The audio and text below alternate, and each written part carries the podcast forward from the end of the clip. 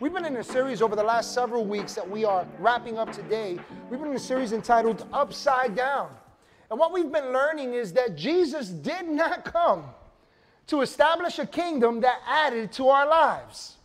He did not come to add to our old way of thinking. He did not come to improve our old way of being. He didn't come to be an addition to your life. As a matter of fact, He didn't come to improve your old life. He actually came to impact us with a new one, a brand new one. Hence, the scripture reveals that He came to turn our lives completely upside down. And I want to go back to where we started with this particular um, series in Romans chapter 14, starting at verse 17. I want you to consider what the scriptures reveal, reveal here. It says, For the kingdom of God is not a matter of eating or drinking. Let's just pause right there for a moment. What the scripture is actually denoting here is that the kingdom of God is not a matter of outward experience alone. It's not something that's just meant that's just meant to impact you outwardly. In fact, it's supposed to impact us inwardly first.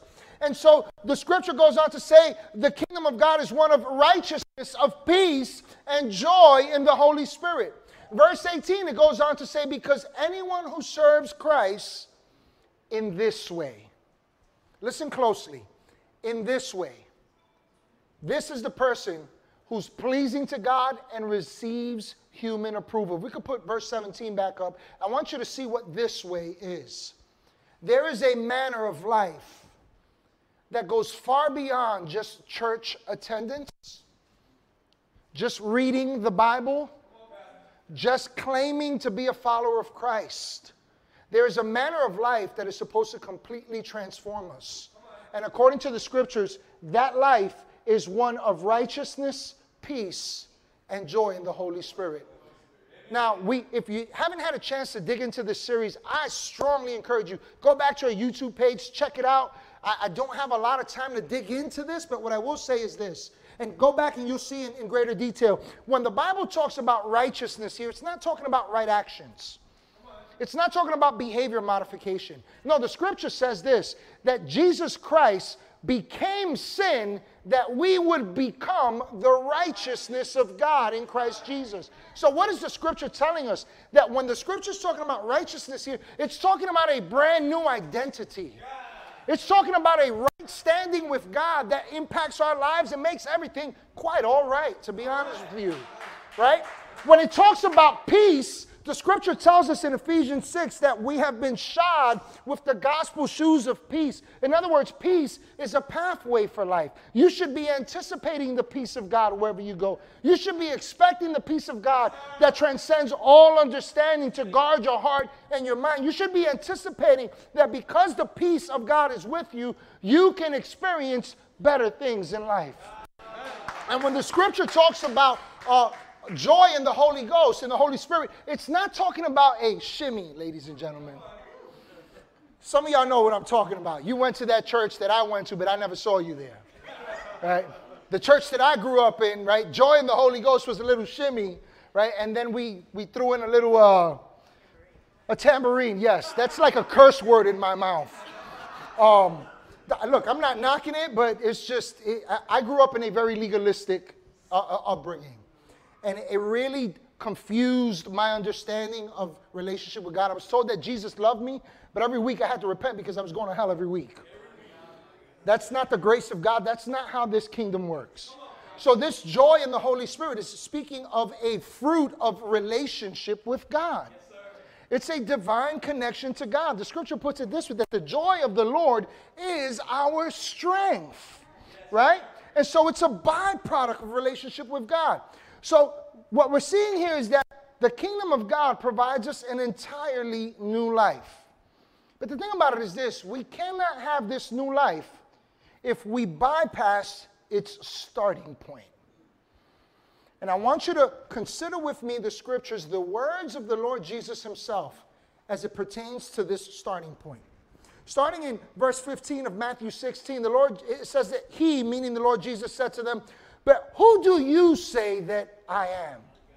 Who do you say that I am? So here's, here's the background on this. Here's the context for this. Jesus is with the disciples and he says to them, Hey, who do people say that I am? And the disciples say, Ooh, ooh, ooh, I know, I know. Some people say that you are John the Baptist reincarnated. That you came back as John the Baptist. You have the spirit of John the Baptist upon you. Others, others say, hey, that you're, you're Elijah the prophet incarnate. And then Jesus says this to them, but who do you say that I am? Who do you say that I am? I want you to wrestle with that question for a minute. Who do you say Jesus is? Who do you say Jesus is? And I, I, want you to see the implication, the power of understanding who Jesus is in your understanding. It goes on to say that he said to them, that Peter replied, You are the Christ. You are the Son of, of God, the Son of the living God. In verse 17, it goes on to say that Jesus answered and said to him, Blessed are you, Simon Barjona, for flesh and blood has not revealed this to you, but my Father who is in heaven. And so something has just happened here. Peter gets a revelation and understanding that transforms his mindset, his belief, his heart. And it goes on to say in verse 18 that Jesus said to him, And I tell you that you are Peter. And that on this rock, what rock? What you have just received is revelation. On this rock I will build my church, and the gates of hell shall not prevail against it. The gates of hell shall not prevail against it. But then watch what happens in verse 19. I will give you the keys of the kingdom of heaven. Do you realize what Jesus has just said? He says, I am giving you access. I'm giving you keys to do something with. And look at what he says. He says, I've given you the keys of the kingdom, and whatever you bind on earth yes, will be bound in heaven, and whatever you loose on earth will be loosed in heaven. In essence, what Jesus is saying here is, Peter, because you understand this great revelation, because you know who I am, you now have keys. And with these keys, you unlock the doors that bring heaven to earth. And when you show up, I show up. Yes, sir. Let me ask you a question. Yes, sir. Who do you say Jesus is? Today, I want to talk to you on the topic Who do you say I am? And when I, when I ask that question, it's not me, guys.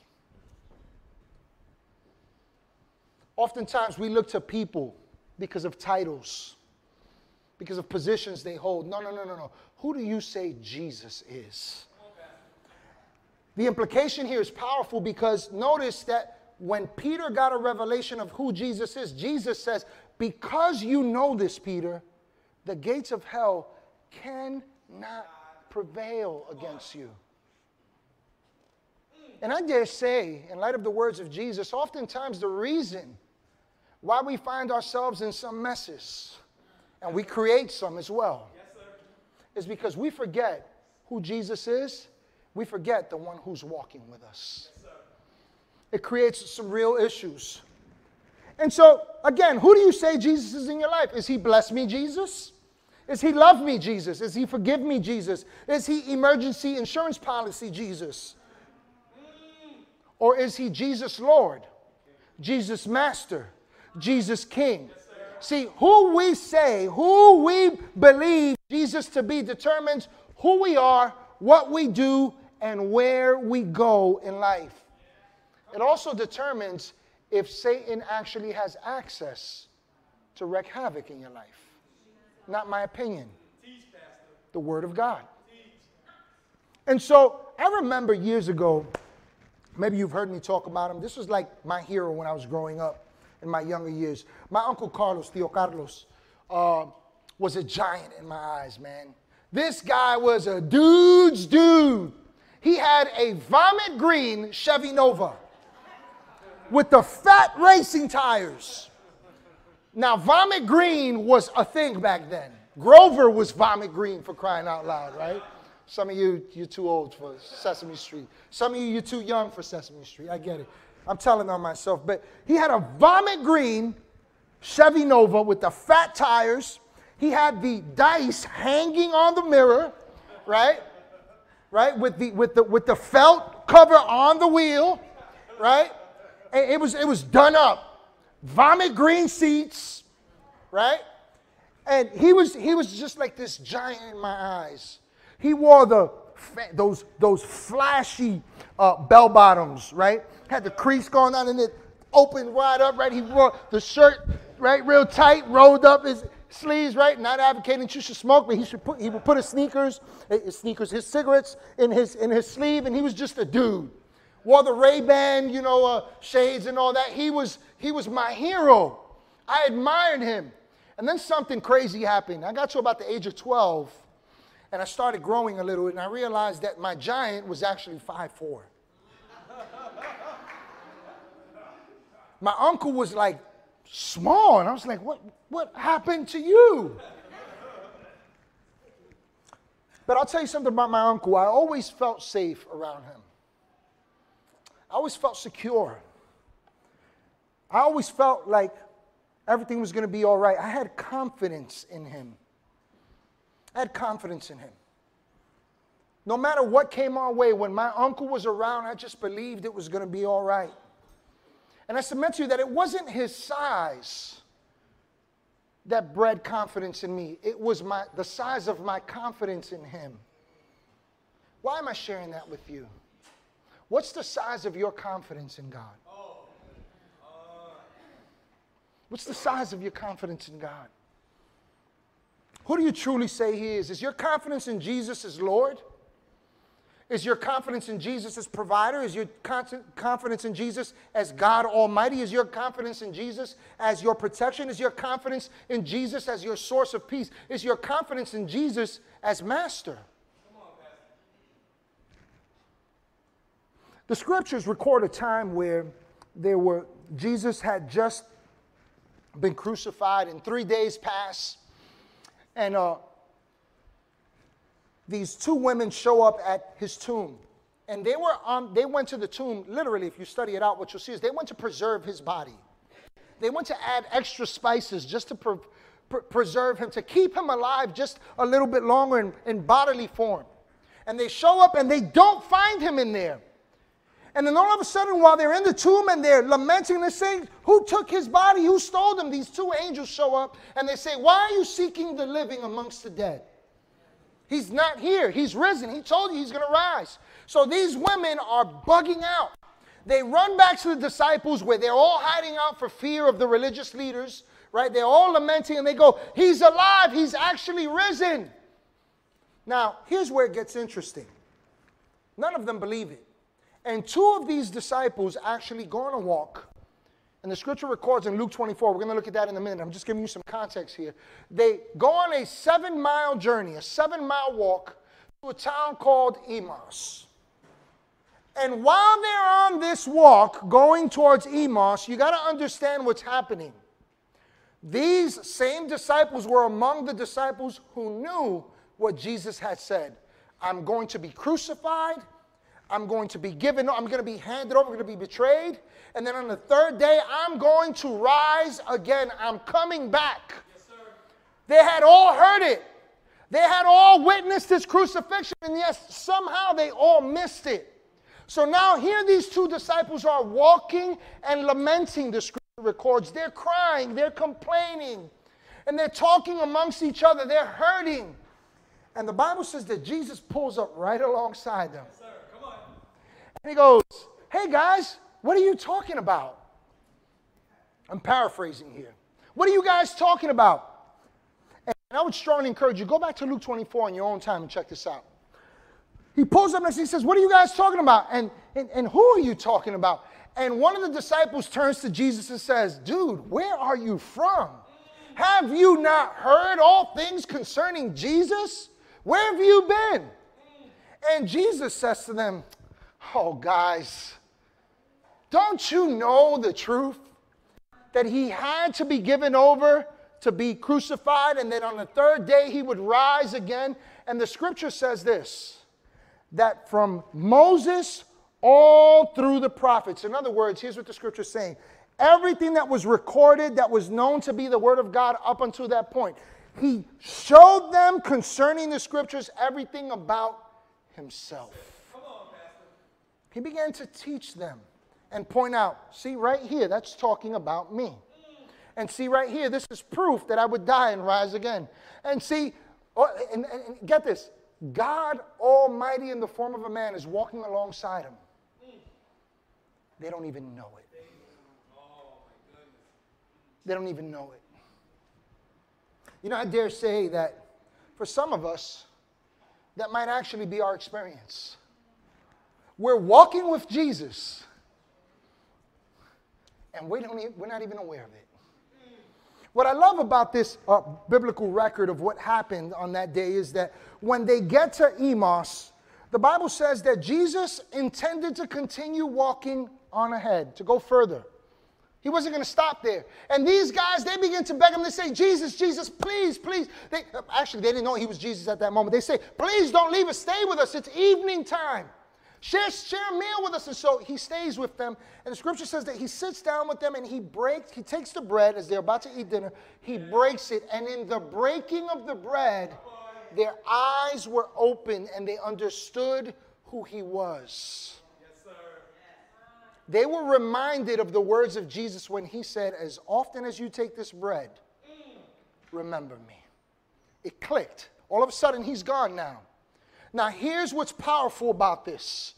Their eyes are open, and Luke 24 32 records that the disciples said to one another, Were not our hearts burning within us while he talked to us on the road and opened the scriptures to us? I want you to leave that portion of scripture up for a moment. I want you to see that something was opened that was once closed. They did not understand who Jesus was. They did not understand. They had heard of him, they had walked with him, they had talked to him, they had seen him do great things, but they were oblivious to who he really was. They were not convinced.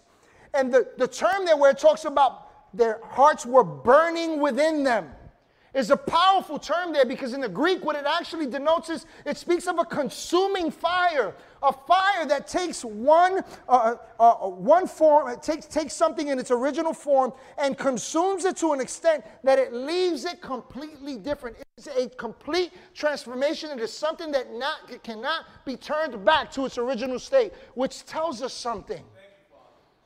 That in this moment, these guys get a revelation of who Jesus is and they were completely transformed. The scriptures put it this way I give you a crown of beauty for your ashes.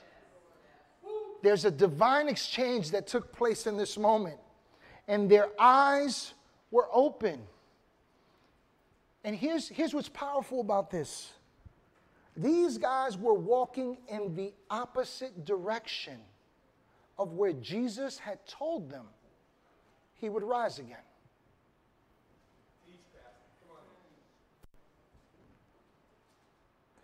They just heard, it's true, he's risen, but they're running. Don't miss this. They're walking in the opposite direction of where God is showing. And watch what God does. He pulls up alongside them and says, I'll go with you. That's how faithful God is. Now, let's bring this a little bit closer to home, friends. Because I can't speak for you, but I can certainly speak for me. Oh, I've been there. I'm doing my thing. I've got my plan. I've got my vision. I've got my purposes, I've got my wants. And I'm doing my thing. Oh, and it feels good and it's working out great and everything is just gravy. And yes, God's blessing is all over this, and it's not. But the God who says that even when we are unfaithful, I will remain faithful, that God, your God, my God, God Himself, the God that was with you when you got in the car, the God that is with you when you're at work, the God that is with you when you're mad and you're sad, the God that is with you when you want nothing to do with Him, the God that has been with you all the time, the God that woke you up, the God that has given you strength, the God that has seen you through. That God has always been walking with you and I. But watch where the release of power is when we actually realize who He is and that He's walking with us. thank you for That's when the keys of God's kingdom begin to open doors. Friend, you are one moment away from stepping into the brand new things that God has for you. Amen. Hallelujah. Yes. One moment away. And I dare say somebody needs to hear this, whether you're here or you're, you're online. But you need to hear this. Open your eyes. God is with you. God is with you. He's been walking with you the whole time. You ever stop to wonder, how did I make it through what I made it through? God. God.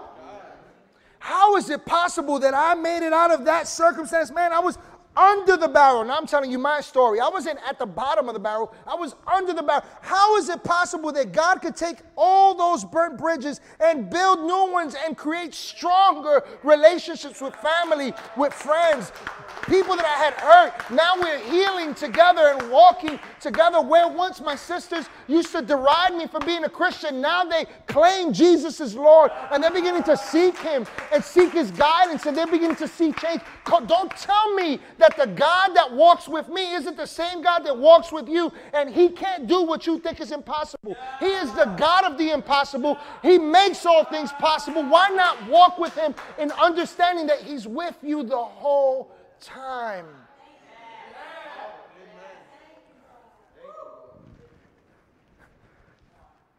Some of us might be of the opinion. I came here today because someone invited me. I, I, I'm watching this online because somebody sent me this link. Let me tell you the truth God. Walking with you the whole time. Walking with you the whole time. And so I want to propose to you just three simple things for reflection and application. Because the truth is that what good is the truth if we do nothing with it? What good is God's word if we don't give it space to be applied? The first thing I want to propose to you comes by way of a question.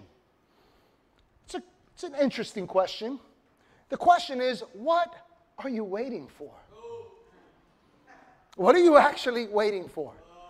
As it pertains to the kingdom of God, as it pertains to a new life, as it pertains to change, as it pertains to new beginnings, as it pertains to the power of God, as it pertains to growing, what are you waiting for? What are you waiting for? Listen, these disciples were with Jesus. And they are complaining to him, and, they, and, and check this out in your own time. The scripture says that they say to him, Man, we, we, we thought that he was the promised Messiah, but he was just a prophet and a teacher who God gave power to. Check it out in your own time. He went from master and Messiah and King of kings and Savior of the world, promised one of God, to prophet and teacher. They gave up. They gave up. You know, oftentimes we're busy waiting for the kingdom of God to somehow work in our lives, for God somehow to do something in our, in our lives. I had, a, I had a conversation with someone today. They, they, said, Could you pray for me? And I said, What am I praying? What, what, are we praying about? Let's pray. What are we praying about? Could you pray that I uh, change this, this, and that, and that I, that God makes it possible so that I can begin to grow in this area and I can begin to give these things up? And I said, Sweetheart, what are you waiting for? Let me tell you what I'm talking about. Again, I'm not here to give you an opinion.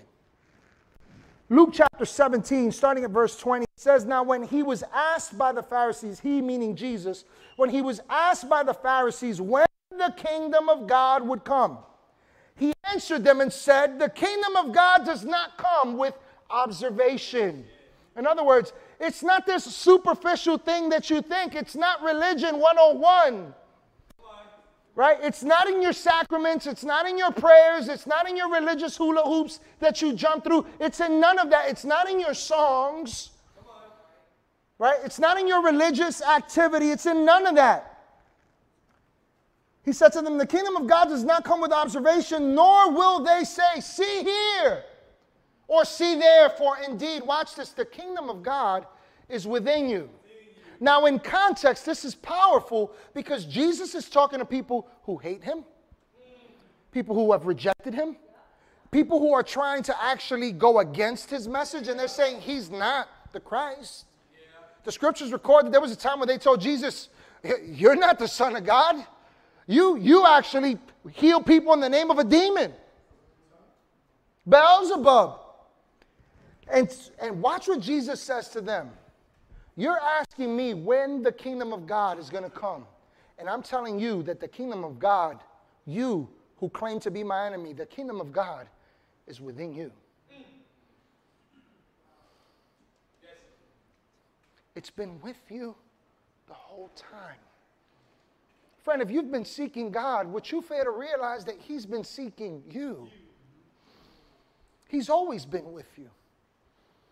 He'll never leave you, He'll never forsake you.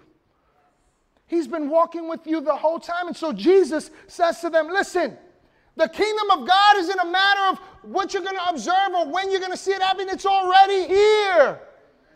You know, one of the saddest states of life is having Jesus alongside you and not even knowing it. Not even knowing it. Friend, there is no need to wait for God. There's no need to wait to take a hold of this kingdom of God. There's no need to wait for a new life to come. It's already here. The scripture declares this it says that He has given you everything that pertains to life or God and godliness. What part don't we understand when the scripture says that we have been blessed with every spiritual blessing? What part don't we understand when the scripture tells us, hey, I'm with you to the very end of the age? What part don't we understand when the scripture tells us that the wisdom of God has already been made known to us in Christ? What part of the scripture don't we get where the scripture tells us that you have an anointing and you know all things? What part don't we get about the fact that we are a chosen people, a royal priesthood, a holy nation, that you are called, anointed, appointed, and set apart right now? What are you waiting for? Reminds me of a story of a woman who had grown up, she never learned to read. By the grace of God, she raised eight children all by herself. And God brought a man of great influence into her life. This man was a man of much wealth, many means, and he hired her to tend to his personal affairs in his home. And so for years, she worked for this man and she was able to provide for her children. But herein, at this point of the story, she's lying on her deathbed. She's outlived all her children. She has nothing to her name. And she's laying in this bed and she has no family, no friends, no loved ones, but she had a neighbor who would come every single day to her house just to check up on her just to talk with her, just to listen to her, just to help feed her, help her somehow, just bring her some comfort. And while she's laying in this bed waiting to die, one day this neighbor shows up and this neighbor says to her, I can't help but notice that you have a frame over your headboard, the headboard of your bed, with a piece of paper that looks old and dilapidated. It looks like it's wrinkled and, you know, frazzled and old and everything. And she goes, Oh, that's the one piece of, uh, uh, that's the one thing that I have left from a, a man that I worked for who was so good to me for many years. And he gave it to me many years ago, and so I kept it. It brings me comfort, and so I had it put in a frame over my headboard. It reminds me of how good he was to me. And so her neighbor takes interest in this paper, and he leans in wipes the, wipes the frame, you know, the, the glass on it, and he looks and he begins to read and he realizes that it is this man's last will and testament, and he bequeathed everything to this woman. The problem was she didn't know it. I wonder how many of us, in a sense, have been living spiritually, spiritually illiterate to what the Word of God declares about the inheritance that He's already provided for you as a child of God.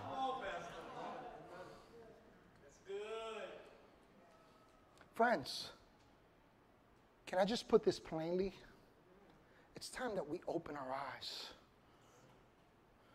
God has always been with you. Friend, He's with you right now. He's speaking to you right now. Here we are complaining about life, complaining about problems, complaining about situations, complaining about why doesn't God answer my prayers? And He's saying, I'm right here. You just don't know who I am. So let's get practical about this. How do we shift gears? How do we actually begin to walk with an understanding of who Christ is? How do, how do we apply this to our lives? Well, I'm glad you asked that question because in Matthew chapter 11, Jesus speaks of the attitude that's necessary to know Jesus, to experience this new life in the kingdom. In Matthew 11, verse 12, Jesus, he posits based upon what was going on at the reception of the gospel that he was preaching. It says, From the days of John the Baptist until now, the kingdom of heaven suffers violent assault, and violent men seize it by force as a precious prize. Here's what Jesus is actually talking about. What he's saying is, I've been preaching this gospel since the days of John the Baptist, there's been this announcement that the kingdom of God is at hand. God is present. The Savior of the world has arrived. Heaven has touched earth. God is closer than you think. He's for you and not against you. And there were people that began to actually believe that. And the attitude of their hearts was, I gotta have it. I can't let anything, anyone, nobody, no thing, nothing get in my way. Yes, brother, I am actually going to step right in, in, within you. Yes, like right here, like right now. Watch that Louis Vuitton bag, right? I, I got to get like right here because you know what? Nothing, no one, nothing, no, no devil, no demon, no lie, no, no religion, no person is going to get in the way of what God has called me to. It's time that we take the attitude that says, I got a habit.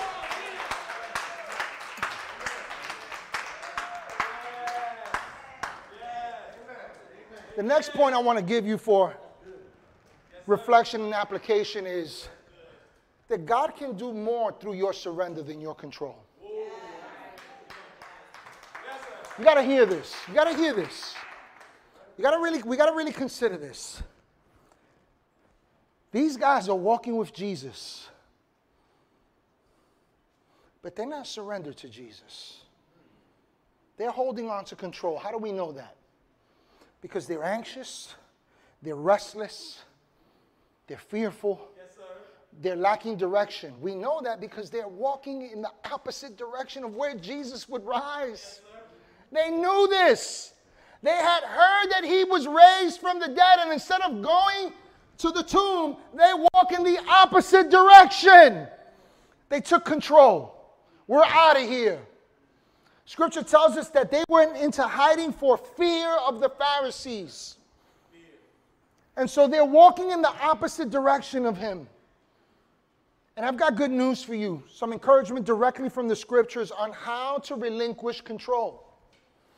Philippians 4, starting at verse 6, says, Be anxious for nothing. One person got that. Can I get two or three, maybe four or five? For how many things? Be anxious for what? Nothing. Nothing. No, wait, what about my kids? Nothing. What about my bank account? Nothing. What about my future? Nothing. What about that problem? Nothing. What about these circumstances? Nothing. What about all this heartbreak? Nothing. Be anxious for nothing. But in everything, he says, by prayer and supplication, in other words, by turning to God and giving it to Him with thanksgiving. Let your request be made known. Watch this. And the peace of God, which surpasses, it goes beyond our thinking, it goes beyond our sight, it goes beyond our feelings, which surpasses all understanding it guards our hearts and minds through Christ Jesus. What are we seeing here? Is that peace is not within our control, peace is within our surrender. I love what Pastor Annette was sharing about this young mom, Onisha. She heard that we we could actually pray and things could happen. That we could actually turn to God and that God not only hears, but God cares. And in that moment, she's holding on tight to her baby. 28 weeks, born prematurely. My baby has a brain bleed. And they're telling me I gotta wait to see a doctor? You're telling me that there's an issue here? And I, I got my baby here at home day in, day out, worrying, anxious. What's going to happen? And she hears, We're going to pray. Bring your prayer request. Go ahead and write it and bring your prayer request. And that mama comes holding her baby in the form of a prayer and she says, God, she didn't tell anyone what was going on. She told no one what was going on. She kept it personal between her and God. And she said, God, I trust you with my child. Well, you heard, you, you heard the testimony. You, you, you saw no evidence of whatever diagnosis it was that they could, no evidence. Listen, the only evidence you need to surrender to God is that He's still God and He's still good and He works out all things for your good. That's the God we serve.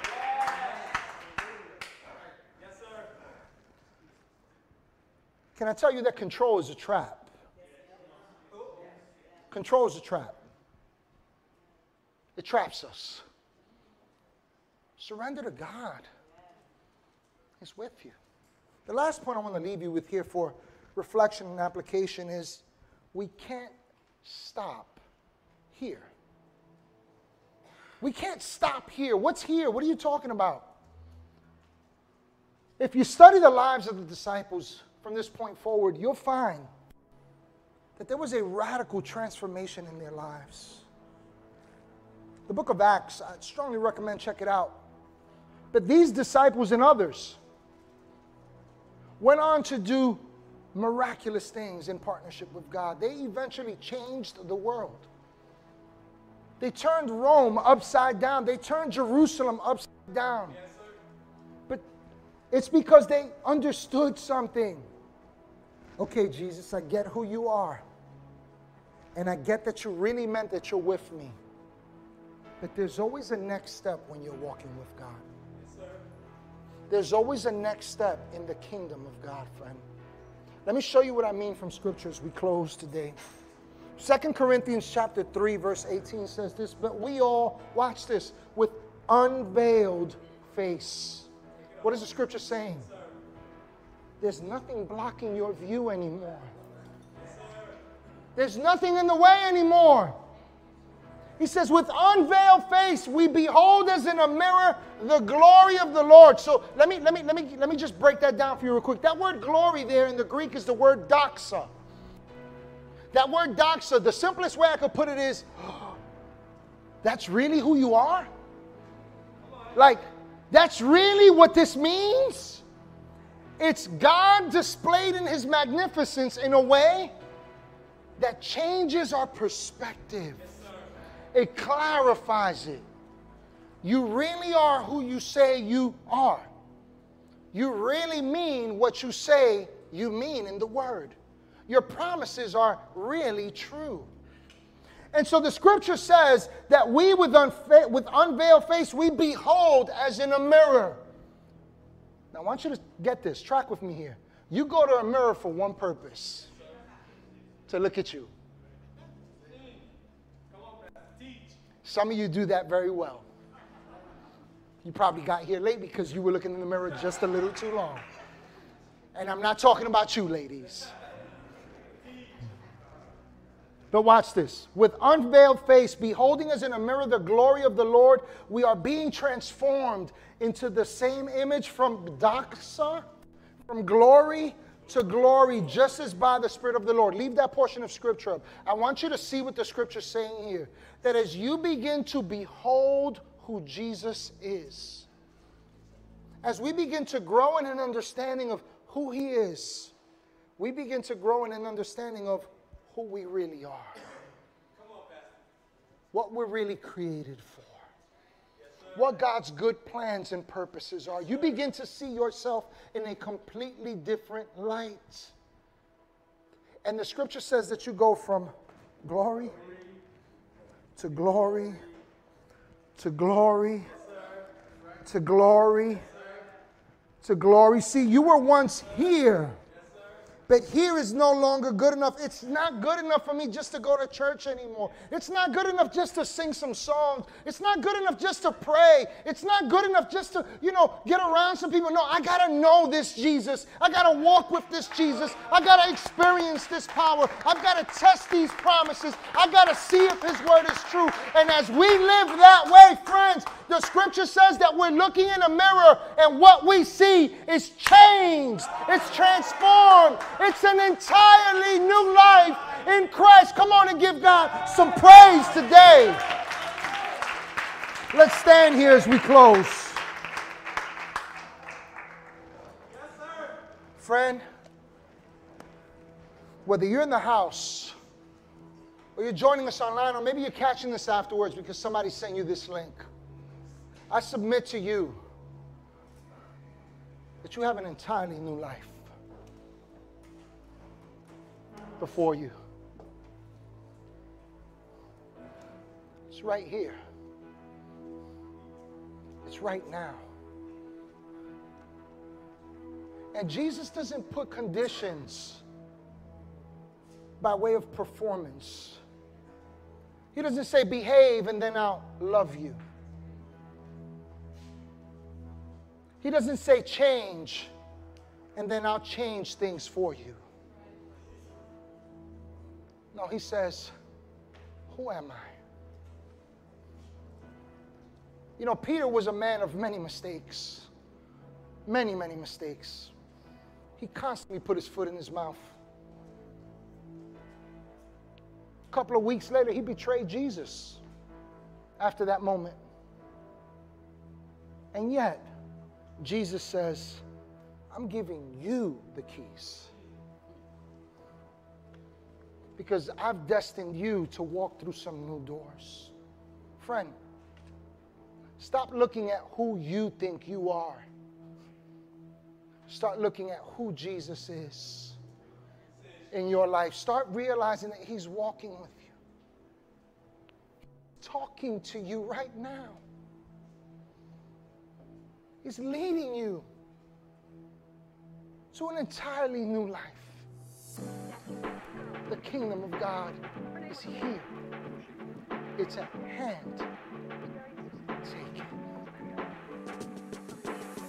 Hey, everybody. Thank you so much for joining us here at Church of the Bridge today. I pray that you had a personal encounter with God, that He spoke to you powerfully, and that He met you at your place of need with this message. I also want to encourage you to go ahead and subscribe to our YouTube page. By doing so, you'll be able to check out past messages, uh, past events that we've done. You'll also be able to see what's happening now and those things that are to come. And lastly, I'd like to invite you to join with us in all that God is doing with your giving. Feel free to do so on our website. Again, thank you again for joining us, and I can't wait to connect with you next week.